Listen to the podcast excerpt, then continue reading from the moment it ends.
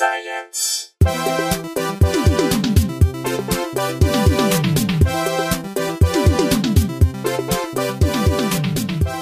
Hey everyone, welcome to Probably Science. I'm Matt Kirshen. I am Andy Wood, Sorry, we've been traveling. I've been traveling. Andy's been recovering. recovering and working, and it's been a perfect storm of. Uh, we're back though. Andy, is it, it was a.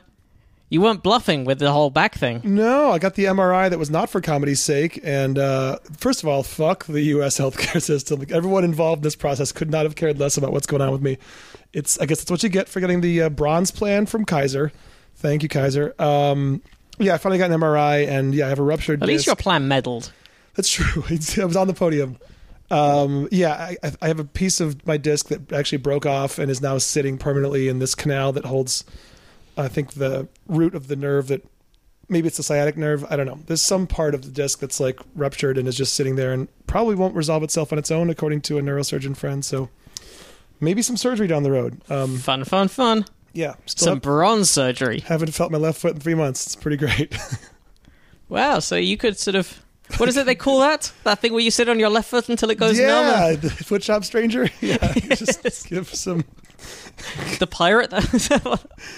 Yeah, what's the uh, Dan Mintz twist on that? Or maybe it's Jim. Jim, a friend of ours who we like in comedy, has a bit about it's uh, Jim. It's Jim Hamilton. where he sits. He likes to sit on his dick till he falls asleep, and then it feels like he's jacking off a stranger. Fun joke. Yeah. Fun, fun thing. Uh, I, I got a, an announcement. Oh, yeah. it's, it's less structural. Do I not know this yet? Oh, this isn't a particularly fun announcement. This is just uh, Oh. some gigs. Oh, I thought you were gonna like say you're getting married or having a kid or something, and I was like, I hope you would tell me off air before you make. But okay, No, I'm just doing some gigs in New York that I'd like people to come to. sure. It's, uh, it's not as fun as a disc that's pressing against a nerve that's No. making your foot numb. Yeah. But friend of the show, Daniel Sloss, our buddy Dan, is doing a run in New York Nice. and at the Soho Playhouse, and he's doing a series attached to it called Daniel Sloss Presents, where he's bringing over a couple of various comics, and I'm the first weekend of that. So the first weekend, it says my name nowhere on the website, so you just have to Oh. trust me on this one. You that got, if you you, got get the bronze plan of comedy tours. Exactly. So if you go to, and we'll put links to this on the website as well, but the weekend of the 20th to the 22nd of June, that's Thursday to Saturday, 20, 21, 22 of June, I am going to be doing a like a long show, a full show. So if you live in New York or anywhere near New York and you wanted to see me do stand up, you might have managed to get to see me do a short set at one of the clubs, but I'm going to be doing a full show. I would love to see you there. If you know anyone in New York, tell them to come down. I want to pack this thing out. Uh, so please come down to that. And then also, UK people, I'm going to be at Glastonbury. I'm going to be doing one of the late spots on Saturday and Sunday in the cabaret tent. And then, one other thing, I'm going to be doing some shows in Denmark Damn. with friend of the show, Simon Talbot. Shit, So I'll put man. links to that. So Copenhagen or nearby Copenhagen, I if you're anywhere around that area, I'm going to be doing some shows with Simon. They're sort of work in progress shows. The idea is we kind of write during the day and then try out material at night. It's a small theater that he's hired out for this. And he doesn't. If you're failing, you're not going to resort to old material. The whole thing. Is. I mean, I'm sure be- I'll sprinkle in some old be- stuff. you won't be failing, but you know what I mean. I might sprinkle in some old stuff, and some- but uh, I don't know exactly how it's going to work. But I know the plan is to kind of generate some new stuff. It's this little theater. He's got quite a following in Denmark, so it should be fairly full and fun. Nice. So Copenhagen, Glastonbury, and New York, New York City. Come to those, please. That would be awesome. Find all those tour dates at louisck.com. Am I correct? Is that? Uh, yeah, yeah. Arr!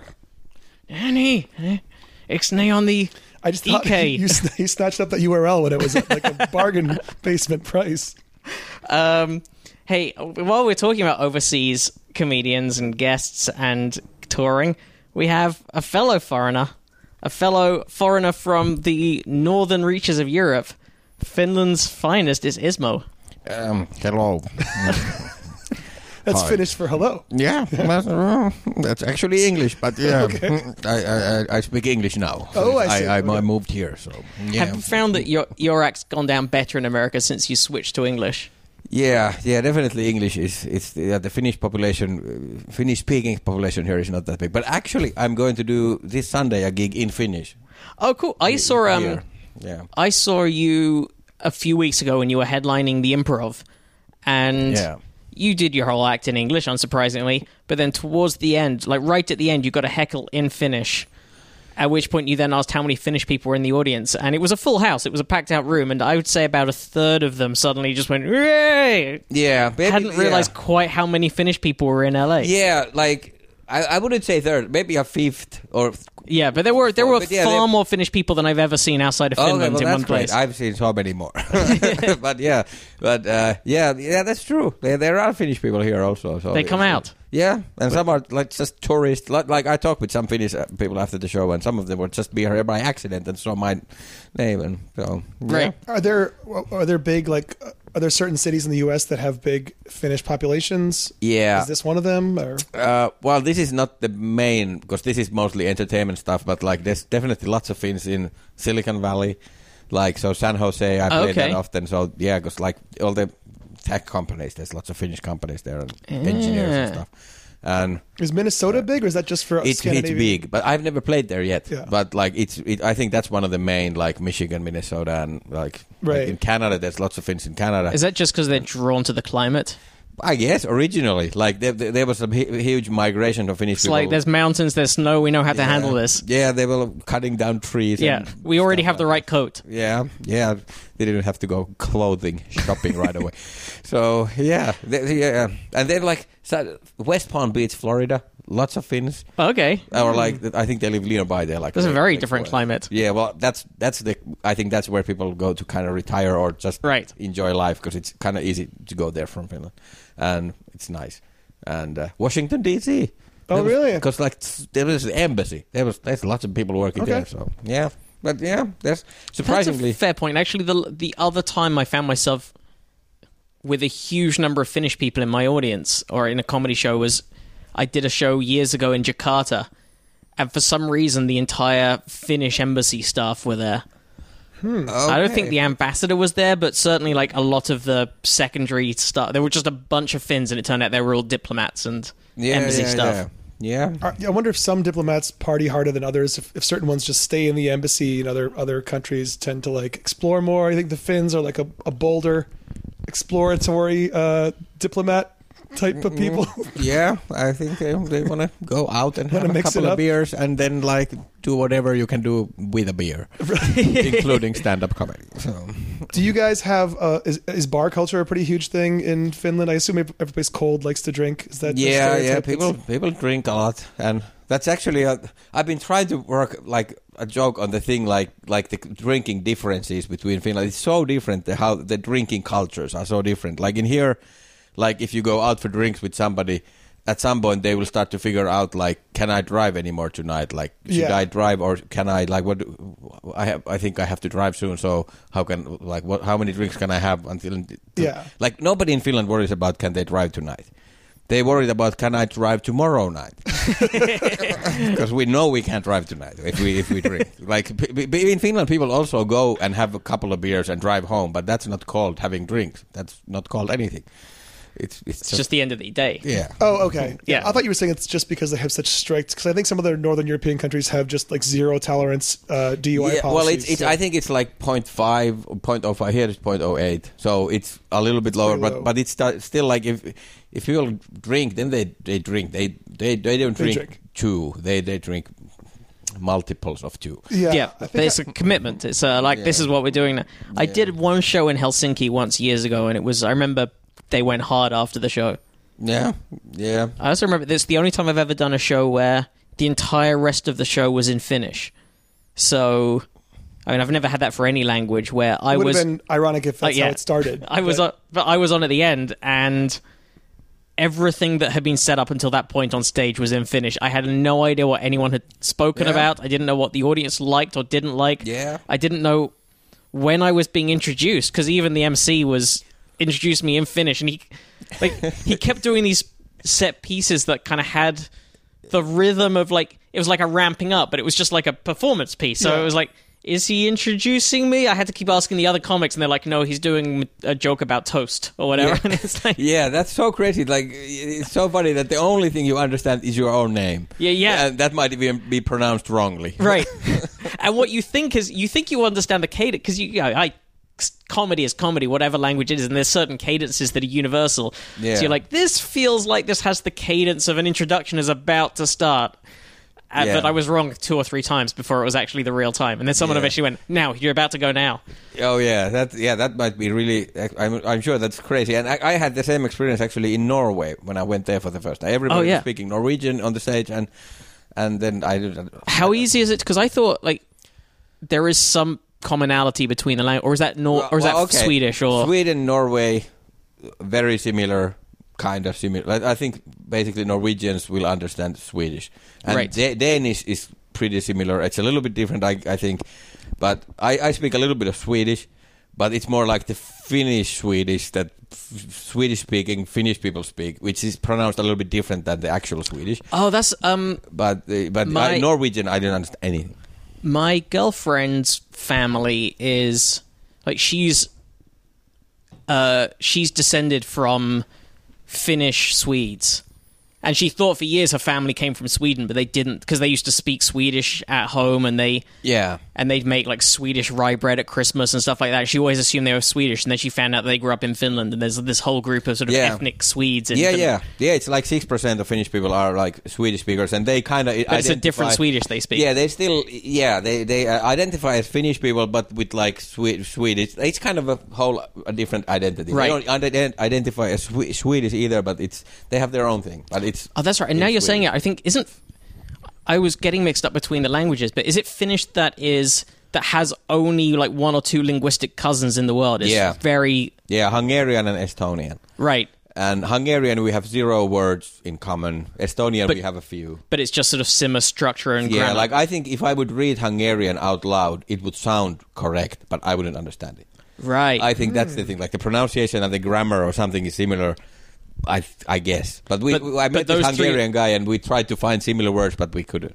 Interesting, but those but linguists have studied it and found out that those three Yeah, languages are- are sort of yeah. their own branch of the linguistic Yeah, family there's, tree. coup- there's lots of countries between Finland and Hungary. It's a really yeah, weird. gonna Yeah, Why would those be the ones that yeah, are, that are I don't cousins? know. It's it's crazy. And Estonian also is in the same family. And Estonian sounds really funny to Finnish people because it has similar words, but they sound like kind of kids' words in Finnish or something. They sound like Right. almost that, but kind of. it sounds like someone who like an alien has tried to learn f- Finnish and got it yeah, raw. Like like some words like sound like like that, like like a slang or a kid or like a something that's kind of it's kind of that, but it's not. But then some words are completely different. So Finland is weird with that. Like I love. I have this picture. If you Google language tree, you find it. It's it's great because it's I'll look it up now. Yeah. If you just Google language tree, it's it's. I love it. I I, I show that to everybody because it's it's so great because there's all the Indo-European languages are in the same tree. So ac- according to that tree, English is closer to Russian and Hindi and Greek than Finnish is to Swedish. And you guys have Then a, Finnish oh, is to it's a Swedish, Oh, and then neighboring countries, and yeah. yeah. I would have thought there'd be more similarity uh, with Russia, with Russian, especially like in the accent. But there's I don't I don't hear much of a Russian influence in your voice. Yeah, I think pronunciation can be like a little bit similar to Sweden and even Russia, like how compared to like English. But but the the language structure and the words in Finnish. is are, is this the picture you were talking about? Yeah, yeah. That that's the whole tree, and then Finnish. That's a weed. Oh yeah, it's just this own, almost separate, completely separate thing. Yeah. Hang on, I'm trying. And what's your trying to make connection it to? So I thought Scandinavia was was you guys, and I always thought it was like five countries: Iceland, Sweden, Norway, Denmark, and Finland. But now I found out, or recently I found out, it's it's only technically Denmark, Norway, and Sweden. That's like the the, the I think that's official Scandinavia. But Uh-huh. then, like Finland is often like in Fi- when I was a kid in school, everybody in school thought that we are Scandinavian, and It seems logical. I mean, but but yeah. but it's not because it's the Scandinavian language group. We are not part of that. But That's it's the like reason. Okay. But then there's like Nordic countries, and that includes Finland and Iceland. But it's often referred to as Scandinavia. So it's kind of there's like two definitions of it's Scandinavia. like Great Britain versus United Kingdom. Or, yeah, kind of. It's kind of like a, little bit like that. So, but that's the thing. There's like two definitions. If you talk about geographically, yes, we're in, and even culturally, it's super similar. Yeah, you guys are all related to Bjork. I'm sure, Uh, right? Yeah, You're all obliged to own every Sugarcubes record. And yeah. have you been to Iceland? I've been many times to Iceland. Yeah, yeah. Yeah. It's actually yeah. it's- I've been to Iceland more than like Sweden almost. It's Really? funny. Really? It's I I I done gigs in Iceland like three separate times. They've got a burgeoning ca- comedy scene out there, right? Apparently. yeah, yeah. When I first went there, there was like eight comics, Right. and five of them did a show, and then there was a few others who only did like private gigs. But now it, I think it's growing a lot, and uh, they have lots of shows going on. But it's so small. Like the language base of Iceland is three hundred thousand that only speaks the language. Right. The- and they have their own keyboards and everything for 300,000 Oh, because they have weird letters and so it's yeah so for comics most many of them are now doing it in English because it's, it's not a big enough audience to justify Yeah. doing it in Icelandic. but even then there are lots of comics who actually can do it just in Icelandic and still because I thought Finland is crazy small because it's five and a half million but it feels huge compared to Iceland now That's like the pr- city limits proper uh, population of Los Angeles. Is your entire country, basically. yeah about yeah And the metro area, like two or three times that. yeah So, uh, what was your? So you spent how much of your life in Finland? When, when did you move here? uh, three three and a half years ago about And you, I'm assuming you studied English in in like high school growing up. Yeah, like in school they teach English, and also like everybody kind of learns English pretty well in Finland. Like my parents spoke English to each other often Oh, really? because they like when they try to speak something that the kids wouldn't get it. Oh. So kind of secretly, so that's a good motivation to learn it. And, right? Yeah, yeah. And and and we just because like every every TV show um, from America and UK, we had lots of them, and they they are not dubbed. It's subtitled, so you hear hear it all the time. Yeah. So everybody kind of learns it, but um, but like, yeah, there's a few few people I know like my age who don't speak much English, and I think that's that's kind of strange. Like, how did they manage to not learn it? Like, you'd have Like, to how do you exist on the avoiding it. internet and having Yeah. watching movies and yeah. Yeah, I definitely didn't struggle to gig in English to an American audience. Sorry, to a Finnish audience. It was a. yeah, It felt like I, even more than in other countries where I've had to. I've done comedy in sort of Germany and the Netherlands, which ne- Dutch people speak very good English generally, but I found Finnish was amongst the easiest yeah. non-native speaking audiences I've ever played to. Yeah, yeah. I think they, they they understand pretty well, but they still sometimes are afraid, I guess, to to miss stuff. Right. So it's hard to like sell tickets for English comedy in Finland. At, at least it used to be. I think it might be changing now. But, but yeah, well, but you have to say hi to Simon in Denmark. I know him also. I will do. I will do. He's a good guy. and- yeah, and Daniel also. yeah. Uh, yeah.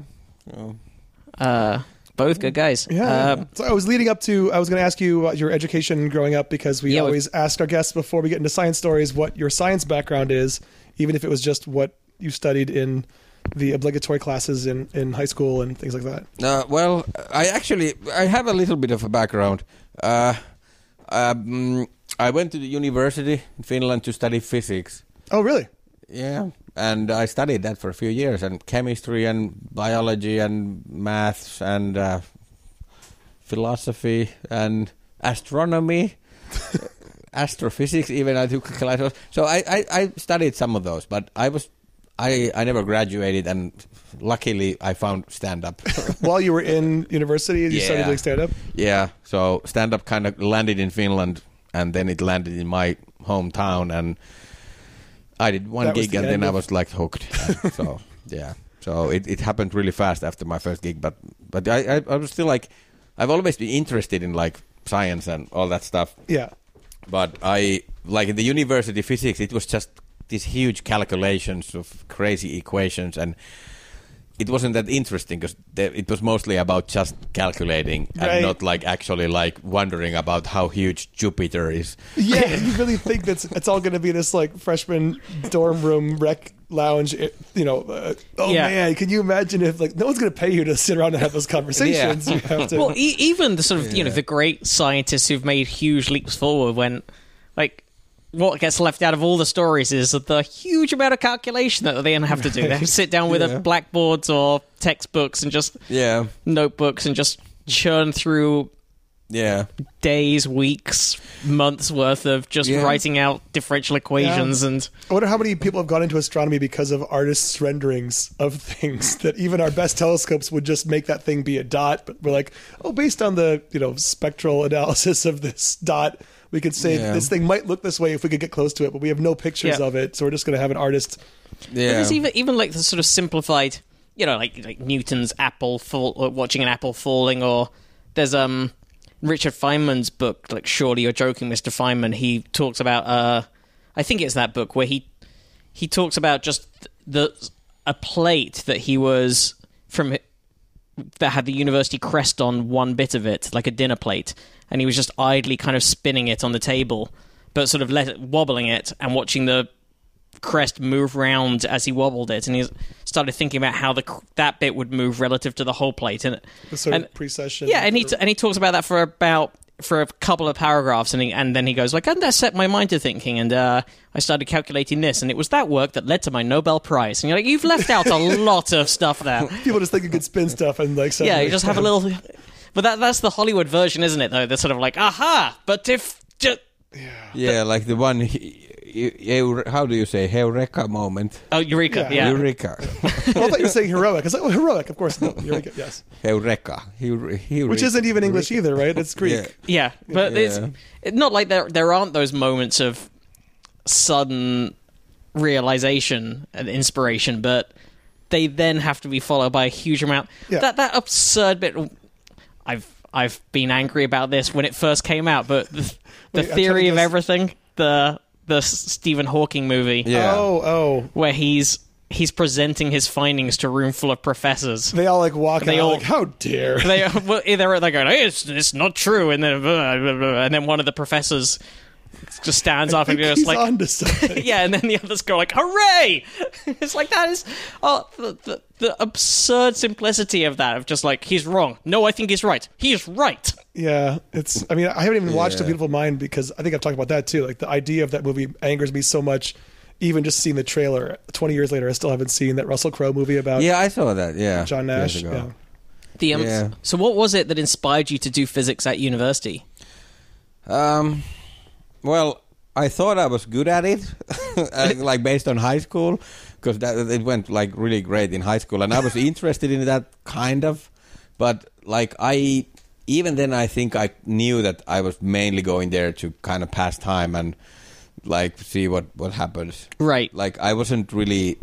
Which I think is a valid use of university, and that's the what sort of Yeah. obviously in America where it now you come out 120 grand in debt or something. I it's- mean, that's that's uh, low end for these days. I think that's what Holy it was like shit. fifteen years ago. but it's Yeah. you need to get something out of it. But it sh- should also it should just be the uh, well, not just, but it can be inspiring or it can lead you to your vocation, or it can lead you to academia, or whatever job it is you want to do. But it could also be a thing that helps you grow from a child into an adult. Yeah. Yeah. and and just gives you that bit of extra breathing space to work out what it is you want to do in your world. yeah.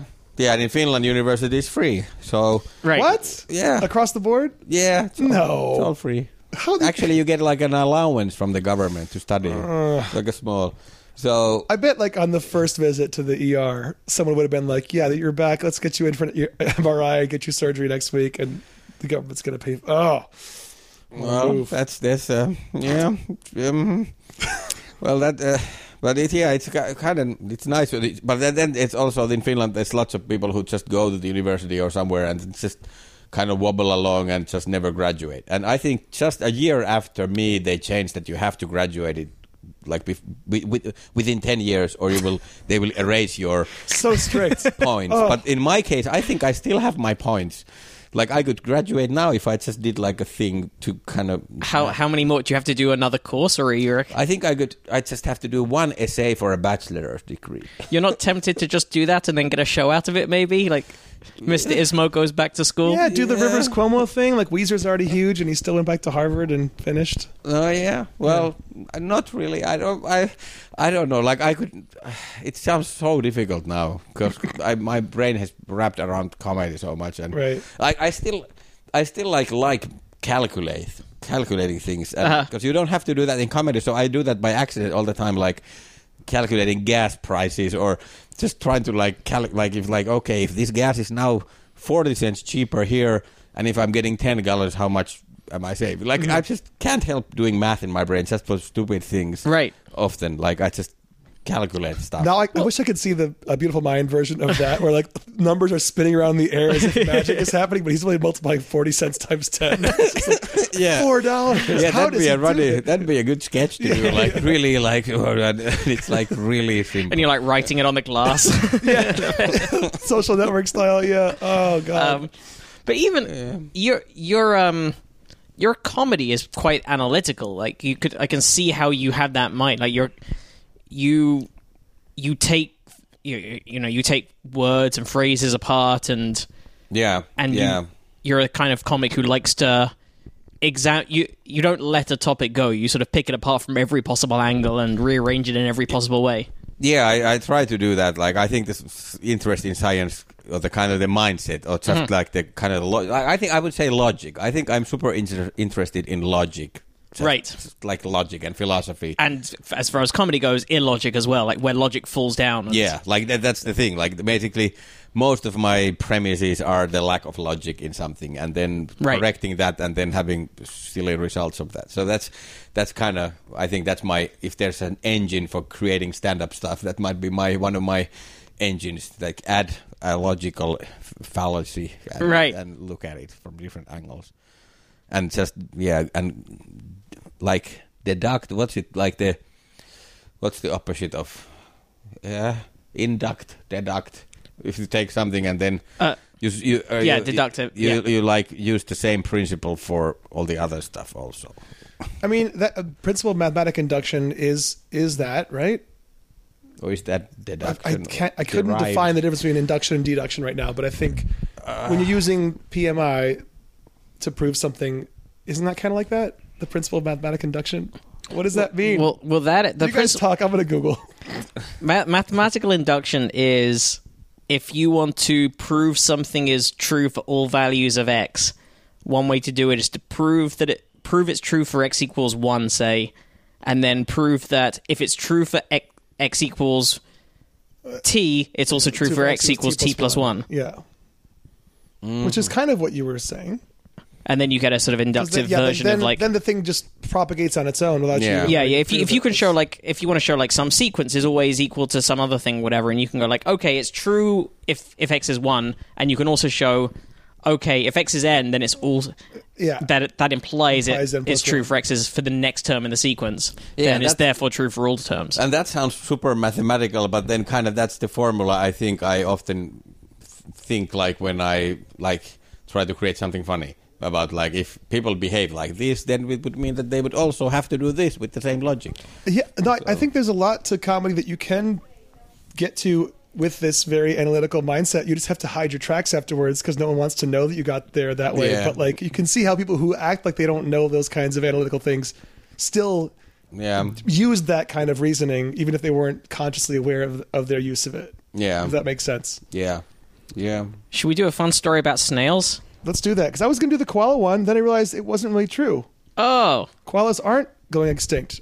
There's an article saying they're functionally extinct, but uh, then I googled some more and they're not. I mean, they're not doing great, but uh, well, functionally snails. ex- like, fu- is that like they're functional alcoholics right, exactly. and they're functionally functionally chlamydia. they're ridden. extinct, but they still shop for work, and they can they can raise the kids, and they can have a conversation, and people don't take their keys away from them.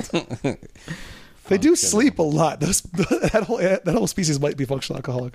Yeah, we uh don't get high on a eucalyptus. Yeah. So this story was sent in. We're sent in by a few people, but I'm going to read this one because Rachel Carter sent this in and said, "Here's a story. I'm sure you've already been sent." And then also said, "Pretty sure Rachel Carter's was wasn't called Carter last time she wrote in." Oh yes, she was Coronek, wasn't she? Uh, hang on, is that the same? Is that the Rachel that? Am I confusing my Rachel's? I don't know, but I do know Rachel is the one who was dating Jordan, who met on OKCupid because they both mentioned probably science. And uh, they're now a married couple. That's our first married couple, people. It's your first. It's my fourth. Oh, because of Four Bridgetown. married couples met at the Bridgetown Comedy Festival. That's but, true. Uh, listen, I'm not trying to get um, But this is this is probably science, as far as I'm aware. That our first nuptial. Congratulations, That's you two. awesome. guys. Congratulations, Congrats. Yeah. guys. That's Mhm. really cool. I, I want to see pictures from the wedding. And uh, I hope you were all wearing your probably science mascots and T-shirts and that we haven't provided the listeners who want to buy them. and I'm 90% sure Rachel was Coronek before she. I- I- Are we supposed to give last na- maiden names on this show? well, I I I, th- I thought see why not. Uh, it's a lefty. Hang on, I can't get the rest of this article open because it's not. I've got it. Okay. Yes. So this is. Uh, so most snails are righties. Now scientists have found genes that make some of them born with shells coiling the other way Using CRISPR, they've genetically engineered. to make the Australian version of of snail shells. Yeah, the overwhelming majority of these coil to the right. I'm not sure how you define the right without doing like a, you know, right hand rule sort of. Uh, what does that mean to the right? As they're going forward, they I don't know. Uh, so yes, the, occasionally some are born with shells that turn the other way, and then there was Jeremy, the garden snail with a left coiled shell. His struggle to find a left coiled mate made him famous. Just before dying in 2017. Oh, sorry guys. Uh, he was finally paired up, leaving behind a litter that was born all right. I don't know if that's like all right, all right, all right, or if they're all to the right. But um, how Jeremy and other chiral or mirror image chiral, Chiral, Probably yeah. yeah, mirror image snails, including a few species that are all left, turn out like this has long baffled scientists. Studying these snails offers clues to the evolution of body plans in many animals. It could also be important for the understanding of why approximately 1 in 10,000 people are born with situs inversus, a condition where their internal organs are flipped like a lefty snail's shell.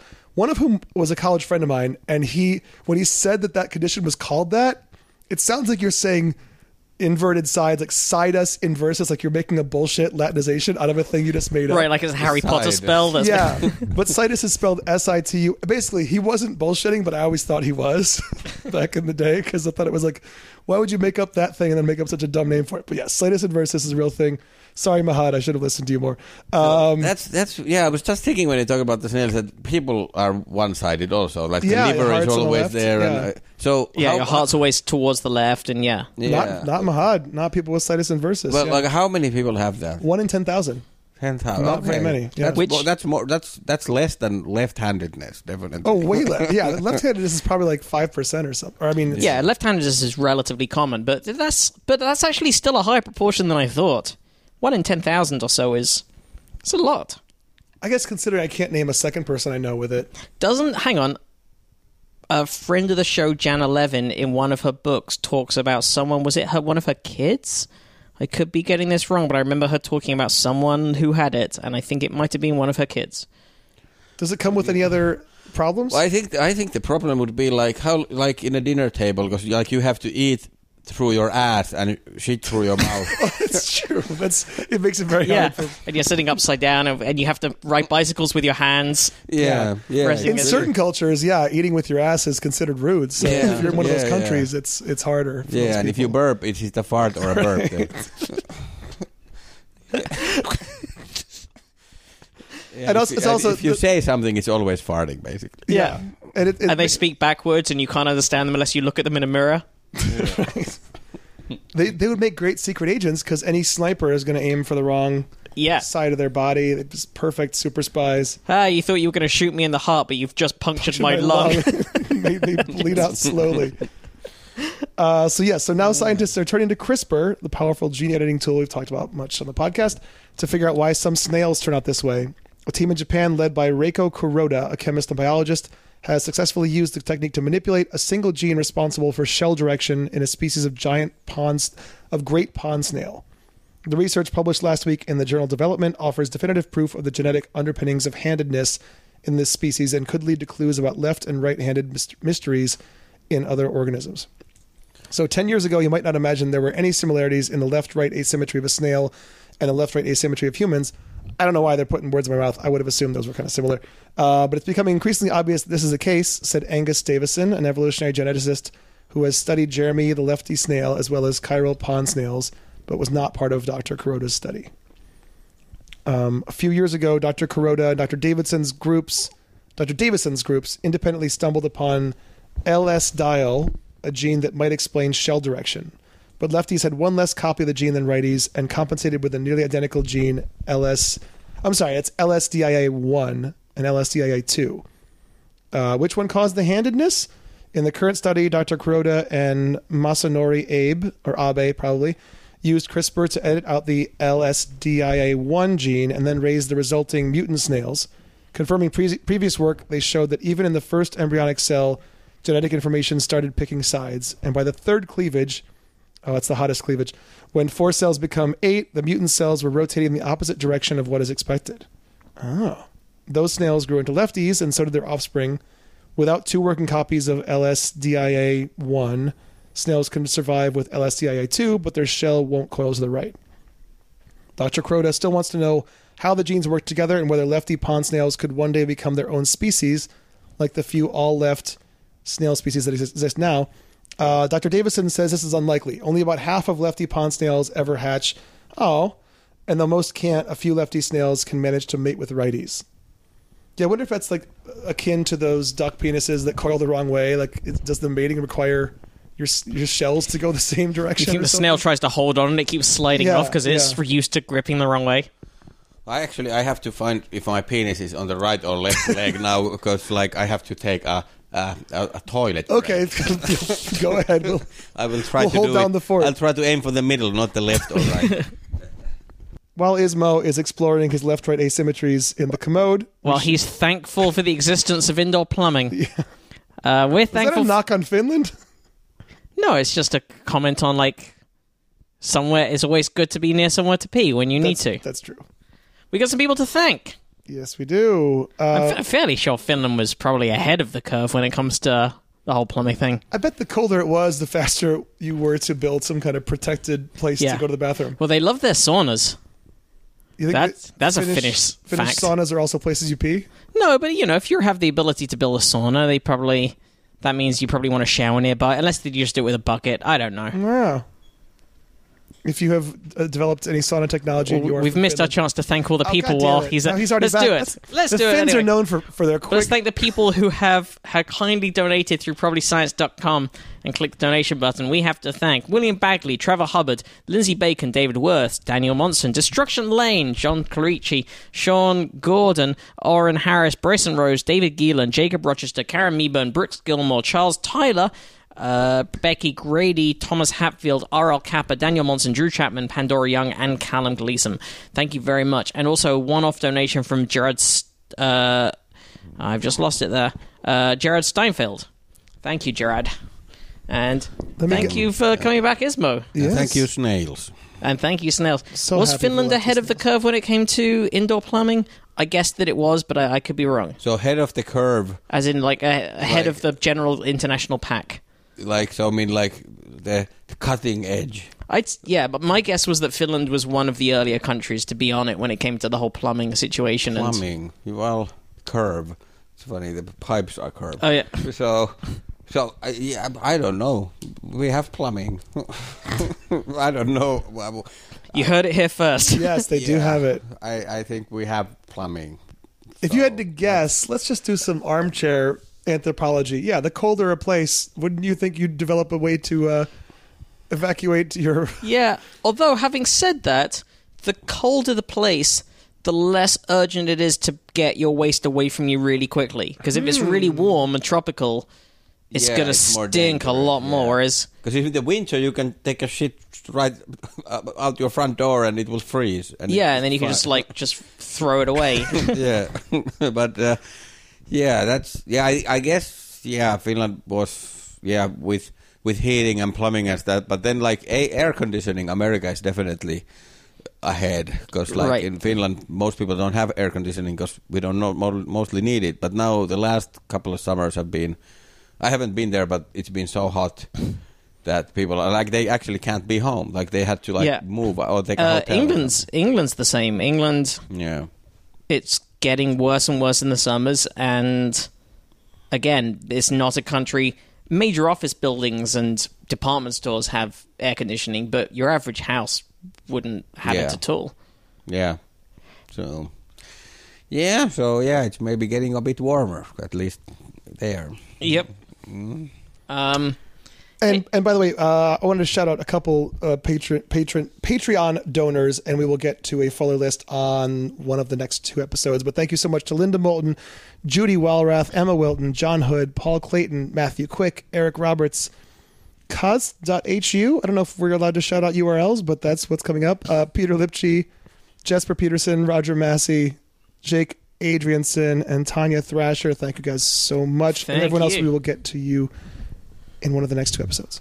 Uh, there's been some cool LIGO stuff. Yeah, yeah. I think we should talk about that. I think um, a couple of people sent that in, including Peter Lipchi, the aforementioned Peter Lipchi. Peter Lipchi, who's Thank also you, a Peter. kind donor, met, sent this in. But LIGO and Virgo have detected neutron star smash ups.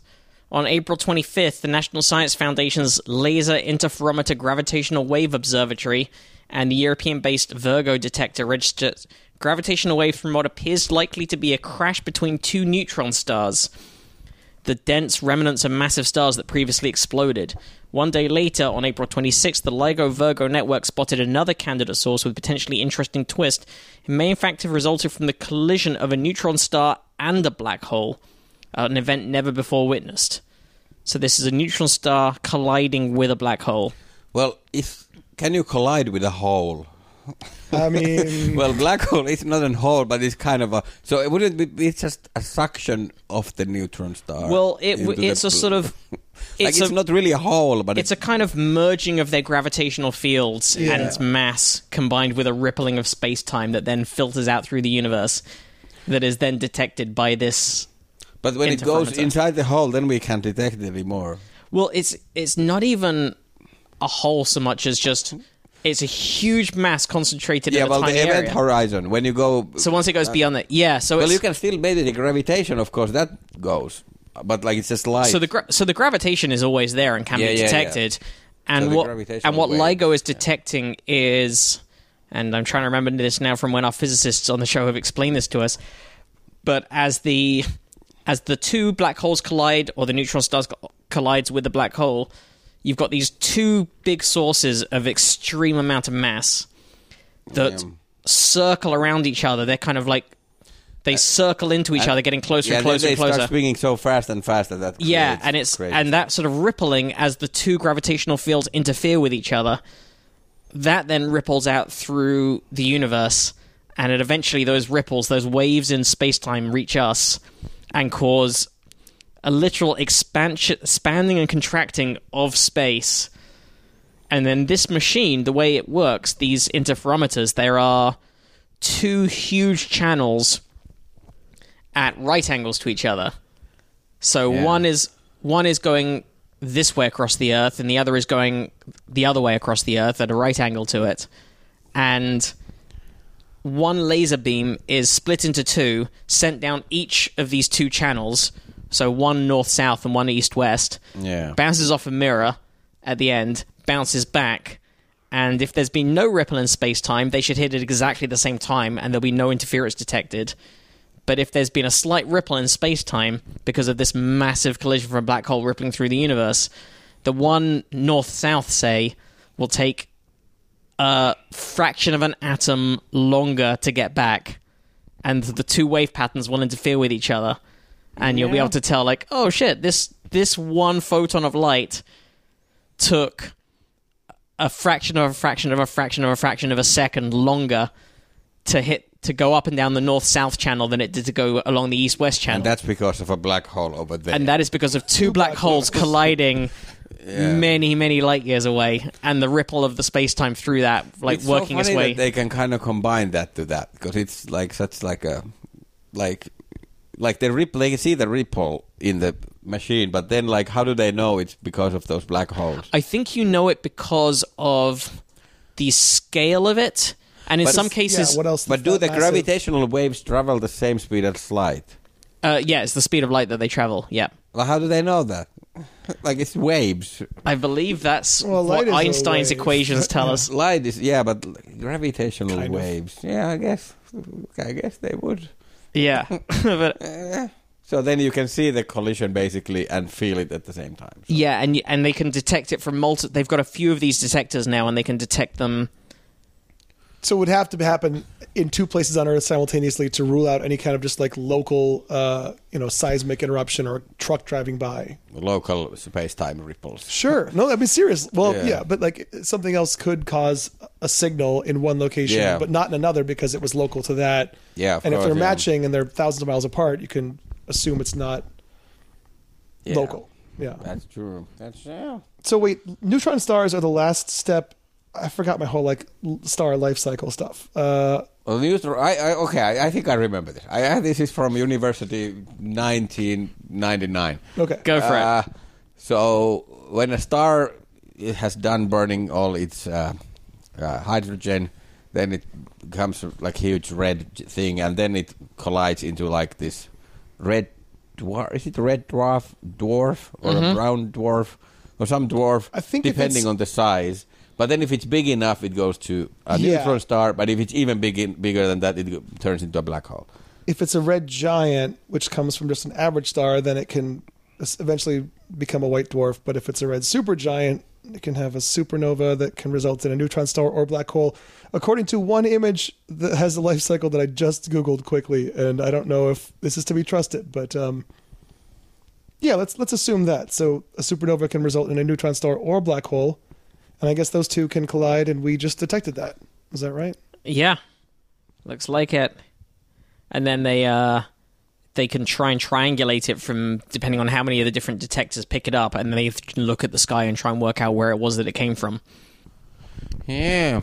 Cool. Good work, LIGO guys and girls, women, ev- people, everyone involved in LIGO. Yeah. Thank you, space. What story did you want to do? What story did you think Um, I was going to do when I did the snail story? Uh, I thought maybe we were both enamored of the koalas just from our Australian adventures. Oh, that's but, right. You said um, that. I also liked the. Uh, speaking of Australia, the giant meteor, possibly meteorite, I guess, because it did touch down. I think it did land.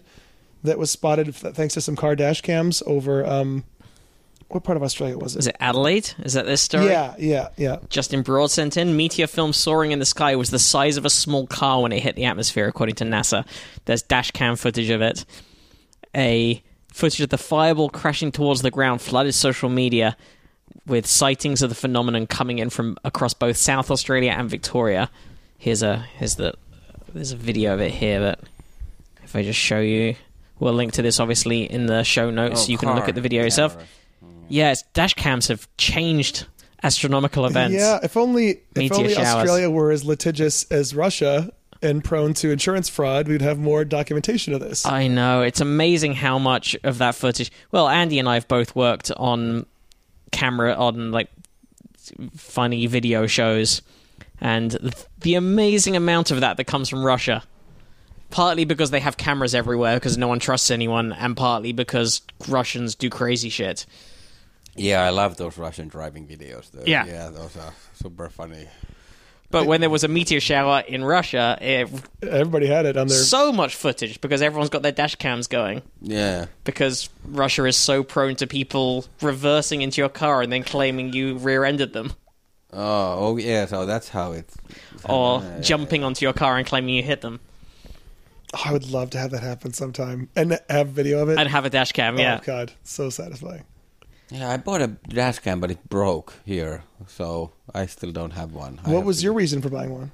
I just like I just I just figured out that why not? Like we, like just if something happens, and also I've I've been here three and a half years, and I've seen like five accidents already. oh, that's crazy. People drive like lunatics in LA. Yeah, I think because everyone's in their own little bubble, everyone's in their own head, so people will just cut across four lanes of traffic because they just decide they need to be over there now. yeah. Well, I mean, I, I don't know. Put this traffic in any city, and I wonder if you'd get the same behavior. If it's just everyone's frustration with the traffic, so once they get like, the- Maybe. the, left turns where you have like five cars going through on, on red on a left turn, because like I'm not waiting for the next cycle this late. Yeah. It's also it's also a city of transplants. So many people in this city have moved relatively recently from somewhere else. yeah. So you don't So that means that everywhere else has bad has worse drivers than LA, the place we're saying has the worst drivers. No, I think everyone everyone is I think you drive worse when you are unfamiliar with the terrain. So there's a lot of people who don't know the roads, maybe don't even know the signage, certainly don't know where they're going. So that that's just an extra bit of your brain that has to be taken up thinking about that which Yeah. leaves your brain less free to be aware of what you're doing. I could see that as a reason. I uh, I want to get a dash cam, but my my biggest fear with that is having an accident and then having to show the video and explain what I was saying out loud to myself during the film. Oh, you think they have During audio the- in those things? Yeah, they do, and I, didn't know that. it would just be like me trying to work out a stand-up bit and sounding like a lunatic, Oh yeah, just repeating the same bit to myself. Yeah, that's I do wanna true. If, that. if you do that in the car, just Yeah, practice- I talk to myself all the time in the car. I work out bits, or I work through ideas, or I have fake arguments with imaginary people. Out loud? Yeah. Oh man, I want to hear this. Absolutely, Yeah. I that that and in the shower. And if I'm in the shower, I'll have it at a r- lowish volume because there's still someone in the house who I don't want to hear Right. be sounding crazy. But I if I'm in the those, they're car, just in my head. But yeah, if I, but I mean, the whole joy of being in a car is you're in your bubble and no one can hear you. You could sometimes just shout if you just feel like you need to shout about something. Or, yeah, yeah. uh, well, just uh, yeah, I I, I, sa- I sound ridiculous, and No, I sometimes I'm not, write. I'm not knocking it. I'm not. and I knocking it. sometimes write stand up by having fake arguments with imaginary people. Like, you know, it's effectively a straw man, but then you sort of get rid of that person in the bit. Yeah, I've done that for st- getting ready for a stand-up gig, but I mean, just to have the argument settled in your head is hilarious. That you're having the out loud argument in the shower. That is, but I think I, I do it like half. Like I noticed now when you say that, like sometimes I can just be sitting somewhere and then I'm thinking about a stand-up bit and like how to tell it, and then Yeah. like the punchline requires some hand movements and maybe some expressions, and then I just do them randomly, Yeah. like and people around are like, huh? Because like uh, I'm- like I don't normally I don't say them out loud, but I might do hand movements and expressions. That are really weird in a in a coffee place. Yeah, and when that happens, suddenly you realize the the guys on the street muttering to themselves and gesticulating aren't that big a leap. Yeah, yeah, mm-hmm. yeah, yeah. That's yeah. I actually talk to myself often in the car also. Right. Like I can say out loud, like who who put a red, uh, like red arrow, red arrow arrow light. I think those shouldn't exist. Red arrow light. Like Leonard, like green arrow street lights are good. Like you can take a right or Oh, oh, right. Yes, yeah. like yeah. what, like the arrow, like Right. It's the turn in or the, The yes. I know the term. Yes. Uh, the- dedicated turn the light. green light Sure. that is a That's shape of an an arrow. It tells you you can. But the red ones are so annoying that you can't turn, but you can go straight. That's I hate those. So I often protest about them out loud. Now I Right. I think about it. So. Yeah, and I, I would hate to have to show that, like, send that video of me to my insurance company Yeah. to prove that I was You in the can- right when this guy cut- drove it. I think you can cut cut only the accident. I think, well, yeah, I think I'd also have to cut the audio and just go, yeah, I just have a dash cam that does his um video only. Yeah. Mm. Here's the video only of the. Except sometimes you also need to prove that you beep the horn because that. Oh yeah. Anyway, uh, Yeah, I've learned to do that here. Use the horn because people use it. In Finland, nobody uses it really? because in Finland it'd be like too much. It's too much here. No one should use it. If Well- anything, just uh, yell at them to make yourself feel better. But yeah, no but like if somebody it. have fall asleep on texting or something oh on yeah, the a, a stoplight, little like tap, right? yeah, like you can tap at like. But the punitive honking is just So- so- it just helps nobody. So what happens if someone honks in Finland? What's the? it's just considered that it's like it would be like an extreme measure like like people can sl- maybe flash like the Right. high beams or so, so but like it would just be like it, it's like here it's normal you can Yeah. hung at somebody and it's kind of and it's way more normal in like southern europe or something but then he, in Finland, it's just considered it's just too much because Finnish people don't like to communicate with strangers. So Okay. it's too much. It's just. I want now. I'm trying to like draw some conclusions about. So Southern Europe is warmer. LA is warmer. Does the warmth bring out the asshole in drivers? Is that a thing? It might be that, but I've heard that New York drivers are even worse than. Oh LA. yeah, that's a good point. And and Massachusetts is known for having like the But worst. but I think I think Northern Europe is quite like stoic, Stoic, and impersonal at least at first. It feels unfriendly until you realize that's just it's a different way of presenting. Like they, Yeah, like yeah, like I think Americans get, get can get really can get anxiety with Finnish and some other European people who just don't talk sometimes. Like we can drive a car with no radio on for an hour and not talk Right. and just be. And in America, that would be like, ah, we have to talk about something. Yeah, yeah. I was when I used to be an engineer and would travel for work to places like uh, the Netherlands. We went out for like a three or four hour meal with the clients that we were working with in the in Eindhoven, and most of it was in silence. And I was like, "Are they mad at us? yeah, that's they just want to eat and but also still be here for three hours at the table." And uh, yeah, Yeah, I think people often can confuse people being mad or angry or something. But in Finland, it's just kind of small talk with people you don't know. It's we don't really know how to do it. Yeah. Often. Like it's just like who does the initiative, and then like if somebody asks, "Oh, nice weather," and then they're like, "Yes, it is," but that's it. Like yes, First yes of all, and why are no. they saying nice weather? They're in Finland. They're not saying that, right? Well, they might. You know, it's been nice summers now recently, but You get like four hours of daylight in, in July. well, in July we Well, no, get the opposite. 20 we have yeah. tons of daylight. Of yeah, course, in Jesus. July it's like the sun is up, never goes all down. the time, yeah, yeah.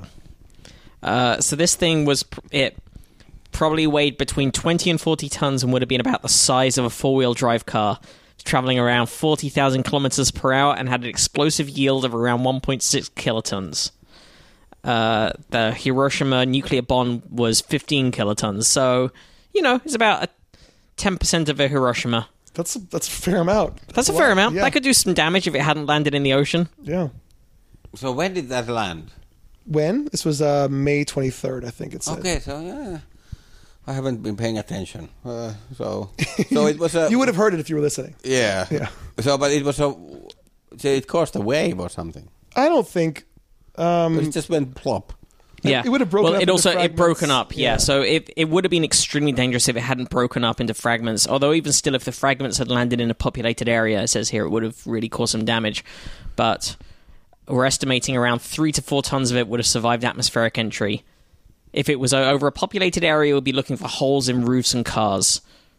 But still, that's not as. Well, that's still I- not like a ten percent of a Hiroshima. Well, I can imagine that I missed that, but like if I wouldn't have missed the Hiroshima bomb, I think. It Yeah. would have- yeah. So Yeah, I you know I would uh, if it didn't hurt anybody. How cool would that be to have a meteor burst through your ceiling, though? Right? Fourteen thousand kilometers an hour. If it didn't hurt anybody, if it didn't hurt anybody, how cool would it be to hear a noise and come out and see this hole that would perfectly go through like multiple levels of apartment, and this it could look straight up into the sky through this meteor hole. Yeah. I Yeah. think it'd be cool. Again, provided no one is hurt, Yeah. no one's dead. Mm-hmm. It Yeah. it also, by the way, was going slower than a lot of meteors, just because it happened to. Prob- it was probably on an orbit similar to that of Earth. So, in other words, it was oh, basically it had some of the traveling. same speed that we did. We yeah, exactly. It probably originated tens tens of millions of years ago in the main asteroid belt out beyond Mars, between Mars and Jupiter. The slowest velocity you can get is about 11 kilometers per second, and we have cases of upwards of 35 and higher. This one was traveling. range of speeds. Yeah, and this one was traveling at around 11.5, so right at the lowest end of potential speeds of these things, which means it was probably again it was probably traveling roughly parallel to the direct to the trajectory of Earth. But still, that's like ten times the speed of a bullet, right? Still pretty fast. Don't bullets usually go around like I don't know why I had this in my head, like 900 feet per second? Is that a thing? I don't know. You want to? Do you want to look into that? Yeah, I f- fucking look it up. I just know in Matrix you can see that. I'm sorry, 2,500 feet per second, like two and a half times what I said. But still, even that is uh, nowhere near 11 kilometers a second. Yep. So it's it's going pretty quickly. It's what what happened if a bullet had originated just outside of Mars A bullet, and kept going. yeah, yeah. Like could Neo from Matrix dodge the meteor? Or I mean, come on, it's Neo. Yeah, of course he can dodge. even the meteor. By like the second or third movie, yeah, where he really got it going. Yeah. Have you guys seen John Wick yet?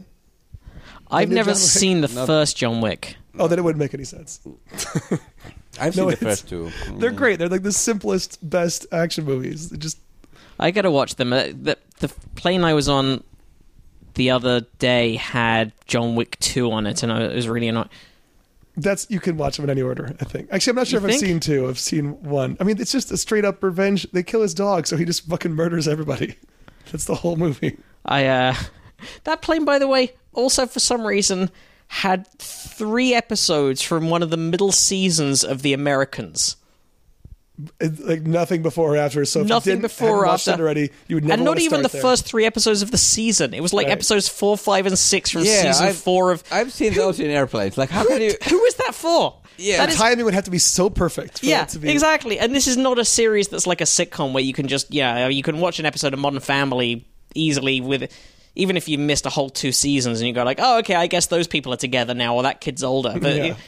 this is this is very much a serialized show that Yeah, really is- relies on prior knowledge. Yeah, that's really that's really. I've, I've been wondering about that in airplanes. Like sometimes it's definitely a drama that you have to watch in Yeah. order. Like how there might be one person in the history of that airline that was like, "This is just the episode I was about to watch." episode six, but Like, not you've seven. done your research in advance. It tells you you can go to the websites now and it tells you what's playing on board and go, okay, all right. So I just need to watch fourteen episodes of this show and then I'll be in the exact right space to watch these three. Yeah, that is. Uh, Unless it's a show you, l- I could maybe. I could maybe watch three episodes from the middle of Breaking Bad, just because I've watched all of it and I liked it. And I'm like, that's a okay, I can re. yeah, like I think it would be the safest thing for airlines. Okay, this is the recommendation. Just Airlines, if you're listening. always, always, just the first three episodes three, of yeah. the whole series. Like that will bring new people to the series. Like, Yeah. just- that's the safest bet. That's how I started on Game of Thrones about a year after it first broadcast. I missed the first season. I had hadn't watched it, and then they had the first four on a plane that I so I watched two of them, and I okay, I can carry You, on with it. you saw the whole thing then? yeah, and then I caught up. Are you satisfied with the ending? Ah, enough. D- Don't really care. I love. I mean, as a casual observer of the show, who's only aware of things once they hit the Twitter sphere. Like, I know the Red Wedding is a thing. I know uh, Jon Snow comes back to life. Uh, I did love the number of fuck ups with like the Starbucks cups and the water bottles this season. Was, did you see that or not? No, I, I like I haven't paid attention. Like I, I- haven't I- seen again, one. I- uh, like yeah, I started the first episode, but then we just gave up, and we have like it's on our homework list with my wife that we have to start. Yeah. That, but It feels just like work so- now, doesn't it? It feels so like- so much. How many episodes? That's like sixty. Oh, there's a lot. Uh, It's eight eight seasons was it? Something like that. yeah, I'd love to see it because, but it's just like just it's too much. No, I, I've seen I think a total of four or five episodes, but I was just aware of everyone laughing. I've at heard them about the red up. wedding. Yeah, that's what I, people haven't cups. thought about that. So yeah, Yeah. And I, I did watch the last episode with uh, past guest Moshe Kasher, who thought that I was caught up on the show, and I was like, "No, this is my fourth episode." But then I, I unfortunately, or fortunately, I just like accidentally predicted the ending. I'm like, "Wait, couldn't it be?" And he's like, "Nah, it wouldn't be that," and then it was that. Just because I didn't know enough about the show to know Yeah. that it shouldn't be that thing that ended up being the. uh, yeah. I don't want to He- give well, here's a anything more. sufficiently brutal thing. I, I I promise to watch it at some point. So uh, no spoilers. How about this? Something that we can recommend that takes almost no time. I think it's a total of like 45 minutes. Are the six 12 minute episodes of I Think You Should Leave? Have we already plugged that on here? Oh, we haven't. Tim Holy Robinson's sketch show. It's very Holy funny. shit. The best sketch comedy show I've seen in 20 years is on Netflix right now. I think you should leave. It's Go watch very it. silly. It's very. They, Oh, and watch Ma, uh, friend of the show, Scotty Landes. His first feature just came out today. it's meant to be bonkers. Yeah, it's a really crazy horror movie starring Octavia Spencer, written by Scotty Landes. Uh, Who so far is the now. only guest to show up with a bottle of champagne. God, he's the best guy. I. I still can't believe that. Yeah. Uh, chimpanzees have been observed cracking open the shells of tortoises and scooping out their flesh in a first for biological science. That's the story I was looking for. Researchers from the Max Planck Institute, I think Justin Frost sent this one in as well, uh, studied a group of chimps in. How, is it Gabon? Is that how you pronounce that country? I think so. Apologies if I mispronounced your country, listeners from Gabon or Gabon or however it is. I've heard that too. I think. Okay. maybe I'm thinking of Michael Chabon. How do you say that one? The author? I don't know. They're watching them for two years, closely watching their behavior. They discover the animals had a taste for reptile flesh, which had previously been suspected but never confirmed. They use a percussive technique that they normally employ to open hard shell fruits to gain access to the meat of an animal that is almost inaccessible for any other predator, says primatologist Tobias Deschner. They were most likely the tortoises to be captured in the dry season, with the chimps alerted to their prey's presence by a rustling of dry leaf litter.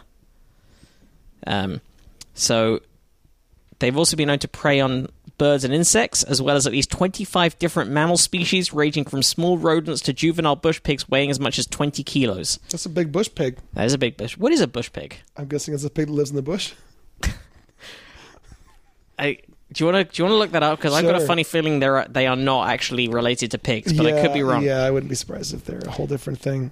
Oh, they look weird. They do look pig-like, but they also have um, Like guinea pigs are they almost look more pigs. like um, warthogs, kind of. Uh, what would you? It almost looks like Alf from the television program Alf. what is it? like yeah, that's true. What is an elf? What species is an Alf? yeah, elf? he's. I know he's from Melmac. I know his maiden name is Gordon Shumway. Uh, yeah, these are very warthoggy. These are very like Timon and Pumbaa, whichever one is looks like a bush pig. Sometimes younger animals or females are unable to crack open the tortoise on their own, says lead author Simone Pika. Then they regularly handed the tortoise over to a stronger male who cracked the tortoise's shell open and shared the meat with all the other individuals, individuals present. present. At which point, one of the younger males would say, I loosened it for you. That's true. That's I always this- do that. Uh, people do that same with jars. Yeah. Jars of, of tortoises. Yeah. Well, you have to have some strong guy open a jar. You gotta help. So what's the technique the chimpanzees use? I think they just whack it. Scientists also watched as one of the chimps, a large male, was able to restrain himself from binging on an entire reptile, keeping a shell container of leftovers for later. Oh. He Oh, tucked the shell containing the uneven. Here we go. Here's the video of it. watching the. You can you can check this out over at probablyscience.com. We'll have the We'll show put notes. the links in the show notes. These, the first of all, this uh, this chimp he was bashing. Then he stopped for a while just to look straight in the camera. He's very aware Yeah. of the fact that he's being filmed. I wonder if he's kind of showing off. Did you see the footage? It's like video footage taken from the from a Russian town, but in in the late 1800s. It's one of the earliest bits of footage. Uh-huh. Some guy with a Probably video is the wrong word, but sure, yeah. film Sure. film camera and you just you see people walking past going about their business but then every so often just looking straight into this new contraption that this guy's standing there with I haven't seen it. uh, I'm gonna check it out. He tucked the shell containing the uneaten meat into a fork in the tree before building a nest for the night the next day he returned to finish off the tortoise for breakfast this indicates that chimpanzees may plan for the future says dr pika Many scholars still believe the future-oriented cogni- that future-oriented cognition is a uniquely human ability. Our findings thus suggest that even after decades of research, we've not yet grasped the full complexities of chimpanzees' intelligence and flexibility. Well, planning for the future. Well, I have a dog. My dog plans for the future. I'm sure. Like, what does he do? Well, one thing was like, when the first rays of sunlight in this, because we got the dog on the winter, and it was when it was like sunny. The dog saw that okay, here's a sunny spot on the balcony, and was ta- some sunbathing, doing some sunbathing, and then she thought for a while, and then she went to the other side of the apartment and dragged her bed Oh. into the sunlight spot, and then used that. I thought you were going to get into some kind of like Mayan calendar sort of thing where the dog predicted where the sun was going to be six months later. But Well, building uh, not six months though, but uh, at least that was planning that she It's- wants to actually Yeah. plan and get. Well, that Yeah, well, stuff. what about squirrels like burying their nuts for the winter and Yeah. stuff? That that this I I'm not entirely sure what this whole future-oriented cognition problem necessarily is. Yeah, That, and that- dogs hiding bones and whatever. even even chimps throwing their shit, they know that like two seconds from now that shit's going to land on something that they're throwing it at. which I don't is- know if that I don't know if that counts as quite as it's the future, It's cognition. the future. yeah, That's just consequence of an immediate consequence of actions. But I don't know. I don't, I'm not entirely sure. Yeah, I don't quite get what point this they're trying to make in this. So I'm not, if So if I've- we have any animal behaviorists or whatever listening to the show, uh, please write in with okay. your Okay, Here's the, here's the theory of the answer that they want to get. They, they just say it's reflex. It's, it's like like uh, birds building a nest. It's just the thing that's programmed into them for survival Right. by evolution. So they just do it, but they don't really actually cognitively think about it. Yeah, I mean, who are we to say what? I, yeah, I don't, I don't know how you, how you define what when something is a higher level thought and when it's uh, an instinct. Yeah. yeah.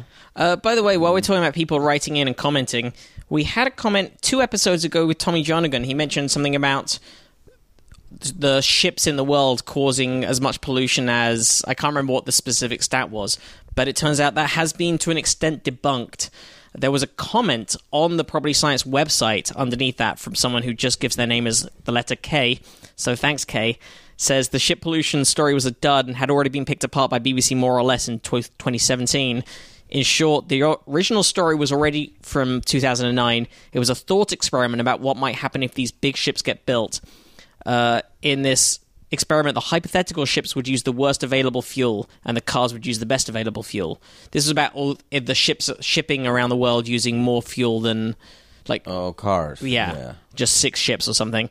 It was only about sulfur and no other pollutants. Sulfur is a pollutant but not a greenhouse gas. It should not be confused with sulfur hexafluoride, which seems to be the daddy of all the greenhouse gases. The shipping industry has already adopted new regulations about fuel sulfur content, which takes effect in 2020. Uh, in the late at the latest, in 2010, North America and Europe had already created low emission zones that ban the worst fuel, and though bigger ships that drive slower drive slower, overall the shipping industry's emissions had already been halved by 2012. That it, uh, which is an indirect effect of the recession. A proper estimate about the international shipping industry's greenhouse gas emissions based on 2015 data puts it on a par with Germany, which is still a shit ton. That's still Yeah. a major one of the biggest countries in the world. But But what about hybrid ships? Why are they not doing like hybrid ships? Hybrid Like electric. Prius, Yeah, like, like yeah, uh, like they shipping take vessels. the braking energy. yeah.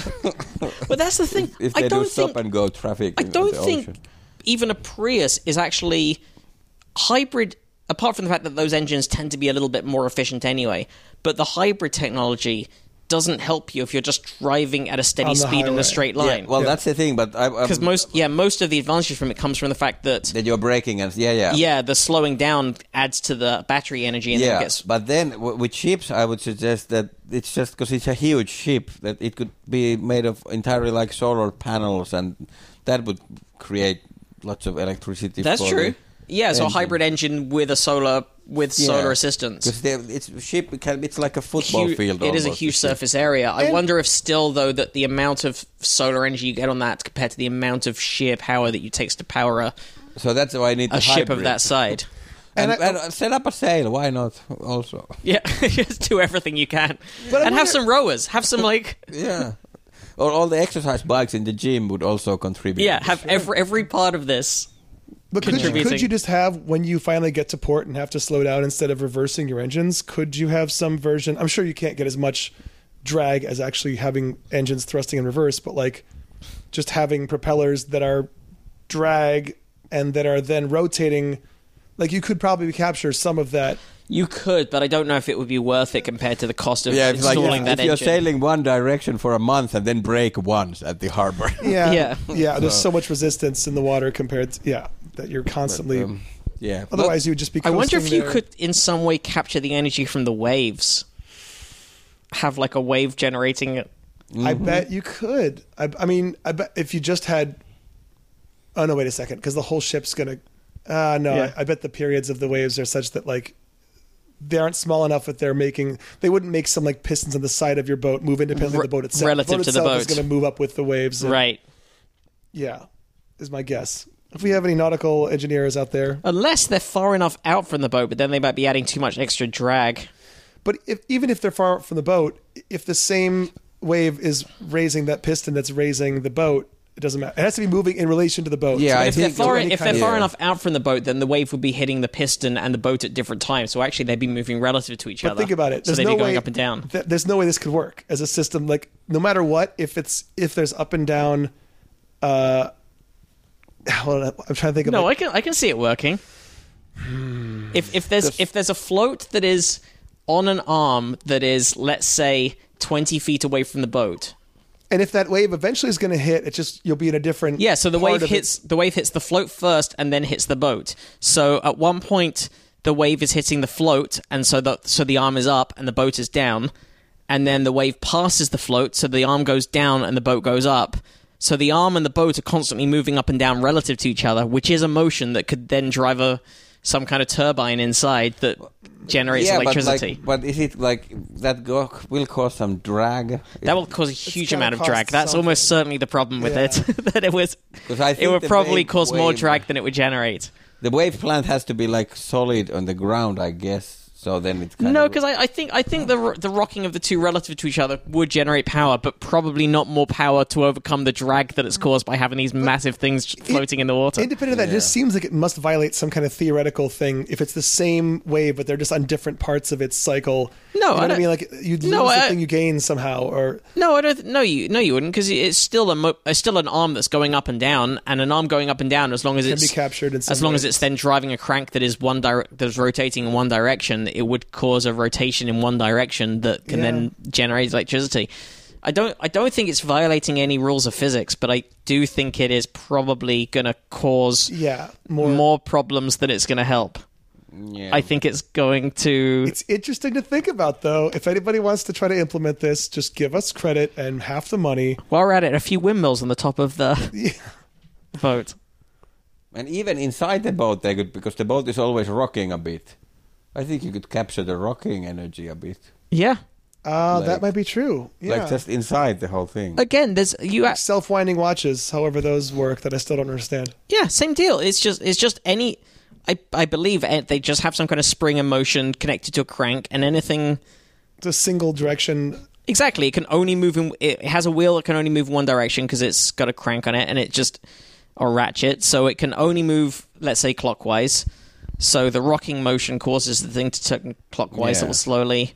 Or probably in that case, it's probably just a little spring with a little solenoid or whatever that's going through a coil, so it's just Oh, right, moving backwards right. and forwards through a coil.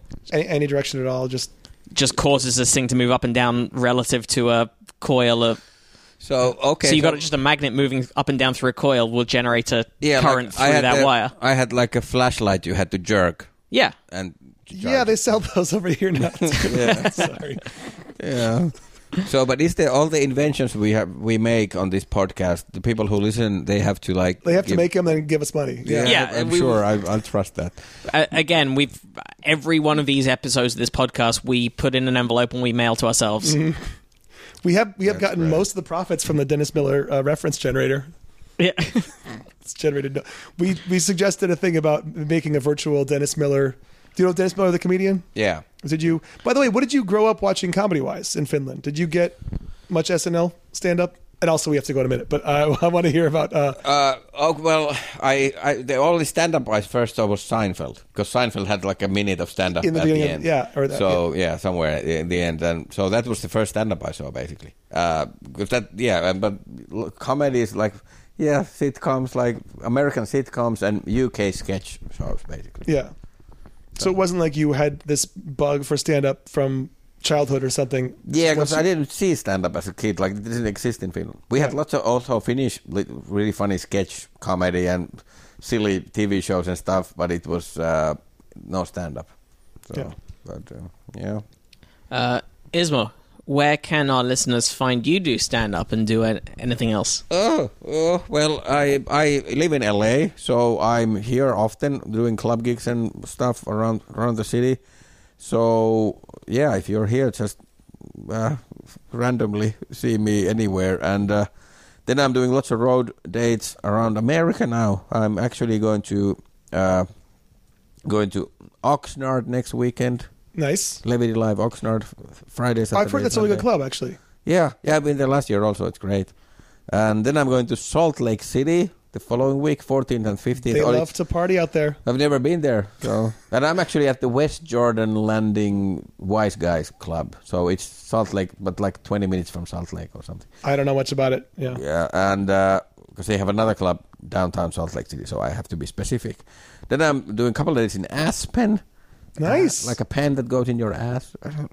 Like, yes, it's an Aspen. That's what that's what they got their name for. It was. It's a weird name. I didn't even know they had comedy there once the festival closed. Is there Yeah, a comedy club there Is it now? at Wheeler Opera House? It's the Opera House, yeah. Yeah, that's where the the festival used to be. oh, cool. I think they kept doing the people who just owned that opera house kept doing a, a festival that was wasn't like the HBO, but was just like the Yeah, I Aspen think, Festival I at the think Opera there's some House. other festival there now, and it's a Oh, part yeah. of that. So it's 18th and 19th of June, and then I'm going to Raleigh Improv, which is Nice. next to Raleigh, uh, North Carolina. yeah, North Carolina. And uh, how long do I keep going? You can list them all. okay. well, what, also, Oh. where can they? What's your social media so people can find you and Uh, find when you're coming to near them? yeah. Uh, just w- one more thing. Uh, Oh yeah, Nashville, Nashville, Hoover, and Huntsville.